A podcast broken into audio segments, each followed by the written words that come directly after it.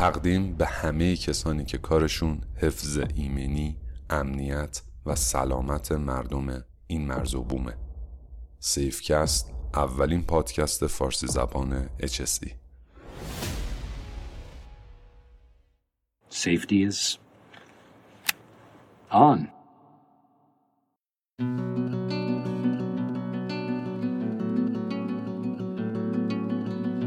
سلام. به سیفکست اولین پادکست فارسی زبان HSE خوش اومدید. من رضا عرب آمریم و این اپیزود هشتم از فصل چهارم سیفکسته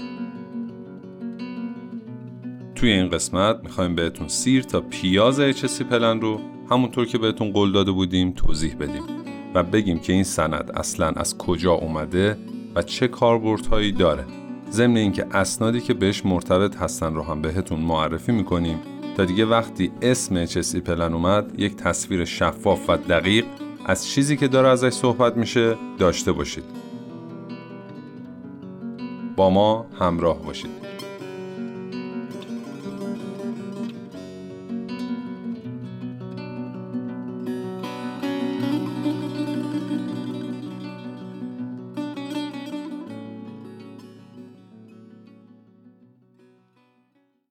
خب برای اینکه توضیح بدیم HSC پلن از کجا پیدا شده باید اول بگیم که خواستگاه این سند IOGP بود که ما بهش میگیم انجمن تولید کنندگان نفت و گاز. با توجه به اینکه تعداد و نوع فعالیت های پیمانکاری توی صنعت نفت و گاز خیلی خیلی زیاده و واقعا یه کارفرما اگه بخواد همزمان یه مدیریت درست و درمون روی همشون داشته باشه پدرش در میاد این انجمن اومد یه گزارشی رو منتشر کرد تحت عنوان راهنمایی برای همکاری در محیط پیمان. این گزارش رو اسمش گذاشت گزارش شماره 423 و توی این سند گفت که اگه می‌خوای مثل آدم پیمانکارات رو مدیریت کنی باید قبل از ورودشون تا لحظه خروجشون روشون اعمال قانون کنی. یعنی از لحظه ای که قرار یه پیمانکار اسناد مناقصه رو بگیره تا زمانی که کار کامل یا نصف نیمه تحویل میده باید کامل روی اعمال HSEش نظارت کنی. خب ما اولین شماره از پادکستمون رو تخصیص داده بودیم به همین موضوع و می‌تونید برید اپیزود اول از فصل اول این پادکست رو گوش کنید تا ببینید اون موقع ما چیا گفتیم. توی گزارش 423 یه تعریفی رو استفاده کرده بود تحت عنوان طرح HSE یا HSE پلن و اینجوری معرفیش کرده بود. یک سند نهایی شده مشتمل بر هر گونه سرفصل ارتباطی که تمام سیستم مدیریت HSE رو برای یک قرارداد مشخص و تعیین می‌کنه. در واقع اینجا اولین جایی بود که به صورت شفاف HSE پلن به عنوان یک سند مهم برای پروژه ها یا قراردادها اشاره شد و توی همین سند هم بارها روش تاکید شد و توی پیوست سه هم راهنمای تدوین و پیاده سازیش آورده شد. اما این سند سال 2017 بازنگری شد و یه سند تبدیل شد به سه تا سند. سند اول اسمش همونه یعنی گزارش شماره 423 به نام راهنمایی برای همکاری در محیط پیمان. پیوست یک که گزارش همون 423 داره اسمش شد نمره دهی و ارزیابی قابلیت های HSE پیمانکار و پیوست دوی همون گزارش اسمش شد راهنمایی برای آماده سازی HSE plan و bridging document یا همون سند ارتباطی که بعدا راجبش حرف می‌زنیم. پس چه شد؟ تا اینجا گفتیم اسناد اصلی شدن سه تا. اولی که کلا در مورد مدیریت HSE پیمانکارانه. دومی میاد مکانیزم های ارزیابی و نمره دهی به پیمانکارا رو بررسی می‌کنه. و سومی هم میاد میگه چجوری HSE plan و bridging document رو بنویسیم. این bridging document رو یه خط توضیح بدم بذارم کنار و بعدا راجع به بقیه بخشای این سند هم مفصل صحبت می‌کنیم. وقتی شما یه پیمانکار قدری داری که خودش واسه خودش یه سیستم کامل مدیریت HSE داره شما به عنوان کارفرما لازم نیست ازش HSE plan بخوای. شما فقط یه سندی لازم داری که بتونه به زبون مشترک بین شما و اونا اشاره کنه. در واقع یه سندی که پل بزنه بین بندهای سیستم شما و بندهای سیستم پیمانکار. و واسه همینم اسمش هست bridging document یعنی دقیقا یه جدوله که توش بند مورد نظر رو نوشته مثلا نوشته ارزیابی ریسک. بعد نوشته پیمانکار توی چه بخشی از سندش بهش اشاره کرده client توی چه بخشی بهش اشاره کرده و از این جور داستانا. در واقع این سند مزیتش اینه که جلوی دوباره کاری ها رو می‌گیره. حالا بعدا راجبش مفصلتر هم حرف می‌زنیم. اما خب حالا ما می‌خوایم کل تعریفمون رو طبق اسناد جدید بروز کنیم طبق تعریف پیوست دو HSC پلن تعریفش اینه یه طرح HSE تعریف می‌کنه که چه چیزهایی باید در طول چرخه عمر یک قرارداد وجود داشته باشه و چه گامهایی توسط چه کسانی و در چه بازه زمانی باید برداشته بشه تا الزامات مشتری و پیمانکار برآورده بشه. خلاصه مطالب اگه به زبون خودمونی بخوایم بگیم HSC پلن قرار یه سند باشه برای تمام اقداماتی که قرار توی حوزه HSC در طی قرارداد انجام بشه. استاندارد تاکید می‌کنه که این سند هر جور شده باید بخشی از قرارداد باشه. حالا یا بخشی از خود قرارداد باشه یا اینکه جداگونه تعهداتش گفته شده باشه و توسط پیمانکار امضا بشه. در واقع HSC بلند داره نشون میده که چه جوری پیمانکار قرار سیستم ایمنی و بهداشت رو پیاده سازی کنه، چه جوری ریسکا رو مدیریت کنه توی پروژه چجوری نقشه و مسئولیت های مرتبط رو تدوین کنه و البته تفویض کنه و اجرایشون کنه.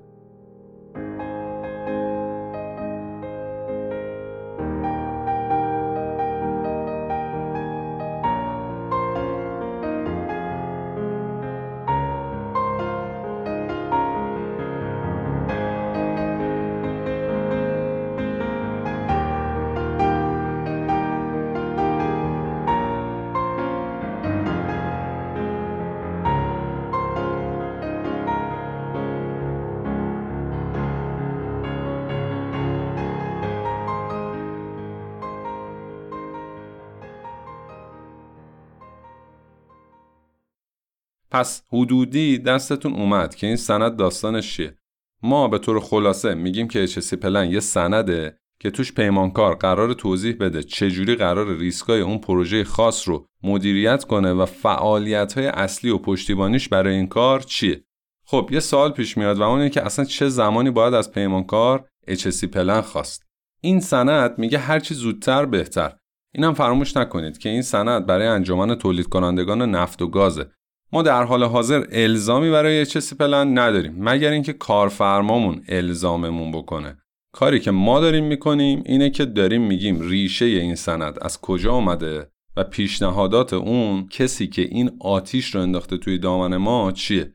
ولا بیای توی فضای کاری خودمون یا متوجه میشه چسی پلن که چی توی خیلی از پروژه ها ما از پیمانکار هنوز تاییدیه ایمنی هم نمی‌خوایم. چه برسه به اینکه بیایم جلسه بذاریم واسه HSC پلن. به هر حال بهینه ترین زمان واسه گرفتن HSC پلن زمانی که پیمانکار برنده مناقصه شده و به نوعی همکاریش با شما قطعیه. اینو دیگه خودتون می‌تونید ست کنید و ما نمی‌خوایم راجبش زیاد حرف بزنیم. ما می‌خوایم بریم طبق جدولی که هست راجع به عناصر یه طرح HSC یا همون HSC پلن حرف بزنیم. اول از همه که این سند میگه بهتر چارچوب طرح HSC رو خود کارفرما بنویسه. که همه پیمانکارا یه پارچه باشن. یعنی اینکه نذاره به عهده خودشون. بهترین حالات هم همینه. شما یه چارچوبی بدید بهشون بگید این شکلی بنویسید. بعدم اینکه این سند 423 یه پیوستی داره که خیلی باحاله و یه چکلیستی داده که توش کامل بر اساس OGP 510 تمام آیتمایی که باید توی بلن باشه رو ذکر کرده. یه نکته ریزم اینجا بگم. OGP قراردادها رو اصولا توی سه تا مود یا حالت تعریف می‌کنه. توی مود یک کارفرما همه کار است و سیستم اون کلا پیاده سازی میشه. یعنی کارا رو اون تحریزی می‌کنه و پیاده می‌کنه یا به پیمانکار میگه که چجوری باید کار کنه. توی مود دو پیمانکار کارا رو می‌کنه و کارفرما نظارت می‌کنه و تصدیق می‌کنه. پیمانکار هم مدام به کارفرما گزارش میده ولی در کل کارفرما سیستم خاصی رو برای پیمانکار الزام نمی‌کنه. توی مود هم کلا کارا رو دست پیمانکار میدن و هیچ نظارتی هم به اون صورت روش ندارن مگه اینکه تو مفاد قرارداد در مورد موضوعی صحبت شده باشه و قرار باشه که پیمانکار روی اون موضوع کنترل بشه. خب حالا اینا چه ربطی داشت؟ اگه پیمان ما مود یک باشه یعنی کارفرما همه کاره باشه اصولا خودش هم باید چارچوبش رو بده و نظارتش هم انجام بده و ببره جلو. اما اگه مود دو باشه یعنی پیمانکار همه چی رو قرار باشه بچینه اصولا یا خود پیمانکار چارچوب HSC بلن رو می‌نویسه یا اینکه از همون bridging document استفاده می‌کنه. پس این دسته بندی ها هم فهمیدید که خیلی کمک می‌کنه تا شما بتونید درست درمون نظارت کنید اما حالا بریم سراغ فرمت معمولی HSE plan این سند میگه یه HSE plan معمولا هفت بخش کلی داره. یک خلاصه عملیاتی دو معرفی و اهداف سند HSE plan پیمان سه دامنه کار و برنامه زمانبندی کار چهار سیستم مدیریت HSE که در واقع بدنه اصلی سنده و توش کلا توضیح میدیم چجوری می‌خوایم استاندارد یا سیستم مدیریت ایمنی بهداشت رو پیاده سازی کنیم. پنج ارزیابی و مدیریت ریسک و توضیح اینکه قرار چجوری ریسک های پروژه رو کنترل کنیم. شش طرح شرایط اضطراری و هفت پایش عمل کرد، گزارشدهی و بهبود مستمر. همینجا تا نرفتم بخش بعدی اینو بگم. چون می‌دونم بعضی الان واسهشون سوال پیش میاد که فرق بین HSC پلن و نظامنامه یا منوال چیه بهتره یه توضیح ریزی راجع به این دوتا بدم. این دوتا سند در واقع خیلی شبیه همن. یعنی این بخش چهار پلن در واقع یه جورای نظامنامه است. نظامنامه سندیه که توش نحوه برآورده سازی الزامات گفته میشه. یعنی اگه روزی شما رو مجبور کردن یه استاندارد رو پیاده کنید و بعد براش نظام نامه بنویسید کاری که می‌کنید اینه که بند به بند استانداردی که بهتون گفتن رو می‌نویسید و جلوش می‌نویسید که چجوری اون الزام رو قراره برآورده کنید. اما نکته اینه که اصولا نظامنامه رو برای سازمان و شرکت ها می نویسن نه برای پروژه. یه جوری بخوایم شفافتر هم بگیم HSC پلن همون نظامنامه پروژه است که توش به صورت دقیق و فنی به نحوه کنترل ریسکای پروژه هم پرداخته شده. خب برگردیم به موضوع چسی پلن. گفتیم این راهنما هفت تا بخش اصلی رو میگه باید داشته باشید. اما توی اون بخش چهارش که توضیح داده نحوه پیاده سازی سیستم رو تشریح کنید دقیقا باید چیکار کنیم؟ یا بهتر یه جور دیگه بگم. کلا چه چیزایی رو باید توی این سند بذاریم تا به درد بخور بشه؟ این چند ساله توی ممیزی ها انواع پلنا رو دیدم که فقط نوشته شدن و پرت شدن یه گوشه. یعنی اصلا استفاده ازشون نشده و نخواهد شد. یعنی یه جورایی تبدیل شدن به یه سند تشریفاتی. ما باید مراقب باشیم از این اتفاقا برامون نیفته.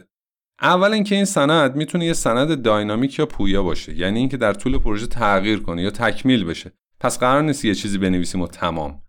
دوم اینکه هر پروژه ای HS پلن خودشون می‌خواد. این موضوع هم خیلی باب شده. که یه شرکت یه HS پلن می‌نویسه و هر پروژه ای می‌گیره همونو میده و به هیچ کارفرمایی هم چیز جداگونه ای نمیده. کارفرما هم اصلا توجه نمی‌کنن و تاییدش می‌کنن. سوم اینکه کسی که به این سند باید بها بده کارفرماست. خب معلوم اگه کارفرما شل بگیره پیمانکارم بهایی بهش نمیده. پس باید سازوکار تدوین و بروزآوری رو براش حتما در نظر بگیرید. اصلا اولش چی گفتیم؟ گفتیم این سند به وجود اومده تا بتونه کمک حال کارفرماهایی باشه که چندین پیمانکار دارن و می‌خوان اصولی روی کارشون نظارت کنن. حالا شما اگه درست تدوینش نکنی درست روی تدوینش نظارت نکنی یا اصلا درست و بر اساس اون کارتو انجام ندی خب معلومه که بعد یه مدت میشه سند که هیچ کاربردی نداره. نکته بعدی هم اینه که بعضی فکر می‌کنن هرچی تعداد صفحه های بلند بیشتر باشه کیفیتش بالاتره. نه آقا اینجوری نیست. باید مطلبی که داخل این سند میاد به درد دو طرف بخوره. و الا اینکه هرچی چکلیست و دستورالعمل داری copy paste کنی توش هیچ هم قشنگ نیست. به هیچ دردی هم نمی‌خوره. و نکته مهم دیگه اینه که سازمان با سازمان و پروژه با پروژه فرق داره. ممکنه یه کارفرما از یک سری از پیمانکاراش یه type HSE plan بگیره از یه گروه دیگه یه تایپ دیگه. این دیگه بستگی به دسته بندی های شما داره. اما من موضوعات مهمی رو که توی راهنما بهشون اشاره کرده و تاکید کرده که بهتره توی سند HSE plan در نظر گرفته بشن رو براتون به عنوان بخش پایانی پادکست ذکر می‌کنم. شما هم زحمت بکشید برید این سندی که گفتم رو بخونید تا با جزئیاتش بیشتر آشنا بشید. به قول آقای علی بندری پادکست هیچ وقت جایگزین خوبی برای کتاب خوندن نبوده و نیست.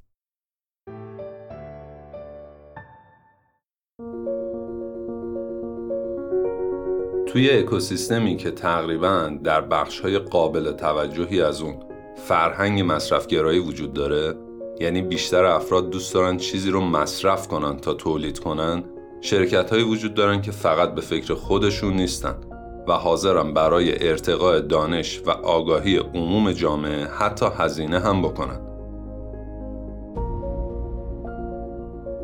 شرکت مهندسین عمران مارون یکی از شرکت های شناخته شده در حوزه پروژه های ساختمونی و عمرانیه که هم خودش داره یک ساختار منسجم در حوزه HSE و هم در راستای مسئولیت های اجتماعی خودش سعی می‌کنه به گروه ها و نهادهای مختلف برای ارتقاء سطح HSE کمک کنه.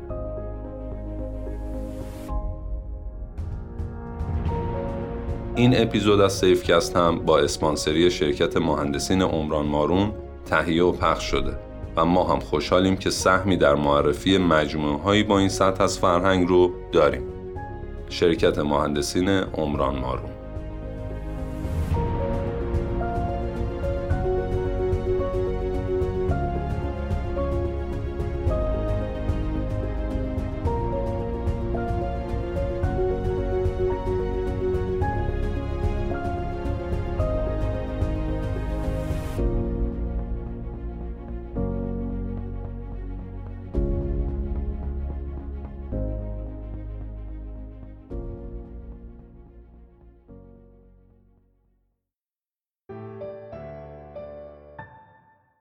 اما مرور کنیم که یه HSC پلن چه بخشای کاربردی می‌تونه داشته باشه. دامنه فعالیت های HSE توی پروژه و اینکه چه کارایی و تا کجاها تحت پوشش و کنترل HSE چارت سازمانی HSE پروژه و اینکه افراد چه نقشها و مسئولیتها و اختیاراتی دارن و ارتباطاتشون به چه شکلیه. ریسک های بارز پروژه و اقداماتی که باید برای کنترل اونا انجام داد. فرایند جذب، استخدام و ارتقاء نیروی انسانی و البته برنامه آموزشی و تقویم آموزشی HSE پروژه تاریخ جلسات، برنامه های مهم، ایونت ها، بازدیدها، ارزیابی ها و ممیزی هایی که توی پروژه قرار اتفاق بیفته. شاخص های مختلفی که توی پروژه توی بحث HSE دارن اندازهگیری یا محاسبه میشن. سازوکار گزارشدهی توی پروژه. سازوکار ارتباطات توی شرایط عادی، غیر عادی و اضطراری. اهداف اچسی پروژه و سازوکاری که شما برای پایش اونها در نظر گرفتی. سازوکار گزارشدهی حوادث و مکانیزم درس آموزی از حوادث توی پروژه و ایزن شبه حوادث. فهرست زینفعان پروژه و اینکه شما چجوری داری نیازها و انتظاراتشون رو برآورده می‌کنی. مکانیزمی که از طریق اون داری صلاحیت افراد مختلف رو از منظر HSE ارزیابی می‌کنی. مسئولیت های اجتماعی که توی پروژه قصد داری انجام بدی. نگهداری و تعمیرات تجهیزات اساسی و موضوع یکپارچگی سرمایه. برنامه طب کار و اندازهگیری عوامل زیانآور محیط کار. تاریخهای مربوط به تست، کالیبراسیون، تعمیرات، اخذ تاییدیه و غیره. مستر لیست یا فهرست مستنداتی که توی پروژه دارید ازش استفاده می کنید. نحوه استفاده از مستندات و دسترسی به مستندات مختلف. سازوکار اجرای تولباکس ها و در نهایت سازوکاری که شما برای تشویق و تنبیه در نظر گرفتی. یه نکته هم اینه که وقتی میگیم سازوکار نمی‌خواد الزاما اینجا سیر تا پیازشو بنویسی. می‌تونی ریفر بدی به سند مرتبطش و اینجا فقط اصل کار رو بنویسی. چند تا مورد مهم دیگه هم هست که من به این سرفصلا اضافه می‌کنم. مکانیزم پیاده کردن الزامات قانونی توی پروژه. مکانیزم مدیریت تغییر توی پروژه و اینکه اگه قرار چیزی تغییر کنه ریسکاش چجوری کنترل میشن. مکانیزم جانمایی تجهیزات اعلام و اطفاء حریق جعبه های کمک های اولیه و بقیه تجهیزات امدادی. شرایط اضطراری محتمل توی پروژه و نحوه پاسخگویی بهشون. قوانین و مقررات خاص پروژه. اینکه توی پروژه چه پسماندهایی هست و چجوری مدیریت میشه. اینکه بیماری های شغلی قرار چجوری مدیریت بشن. نحوه نظارت روی پیمانکاران دست دو یا سایر افراد حقیقی و حقوقی که با قرارداد پیمانکار سر کار میان. و چند تا بند دیگه که البته من مهمترینش رو قطعا براتون توضیح دادم.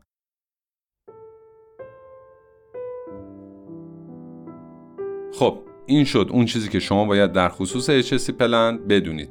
مطلب در این خصوص زیاده ولی نکته اصلی به نظرم تماما اینجا گفته شد. از این به بعد شما می‌دونی که از هر پیمانکاری HSC پلن نباید بگیری. از هر کی از کنار رد شد قرار نیست HSC پلن بگیری. می‌دونی که کارخونه HSC پلن نداره. می‌دونی که نظامنامه کلا یه چیز دیگه است. و مهمتر از همه می‌دونی که برای نوشتن یه HSC پلن حداقل باید چه مواردی رو در نظر داشته باشی در خصوص مطالب تکمیلی هم توی صفحات مجازی بیشتر با هم حرف خواهیم زد یه تشکر بکنم از همکاران سیفکست آزین رضایی پور، مولود فاضلی، حمید حامد، ایلیا اسدی، آریا زوقی و پارسا زوقی، نسیما موسوی و نسرین کفایتی که هر کدومشون یه طرف کار رو گرفتن و چراغ پادکست رو روشن نگه داشتن. بازم از همه کسایی که دوست دارن توی این کار کمک کنن دعوت می‌کنم که با ما ارتباط بگیرن. چه افرادی که دوست دارن حمایت کنن و چه افرادی که می‌خوان همکاری کنن. دست همه رو میفشاریم و خوشحال میشیم که شما هم به بخشی از مسئولیت های اجتماعی خودتون توی حوزه پادکست بپردازید. خوب و خوش باشید و بدرخشید.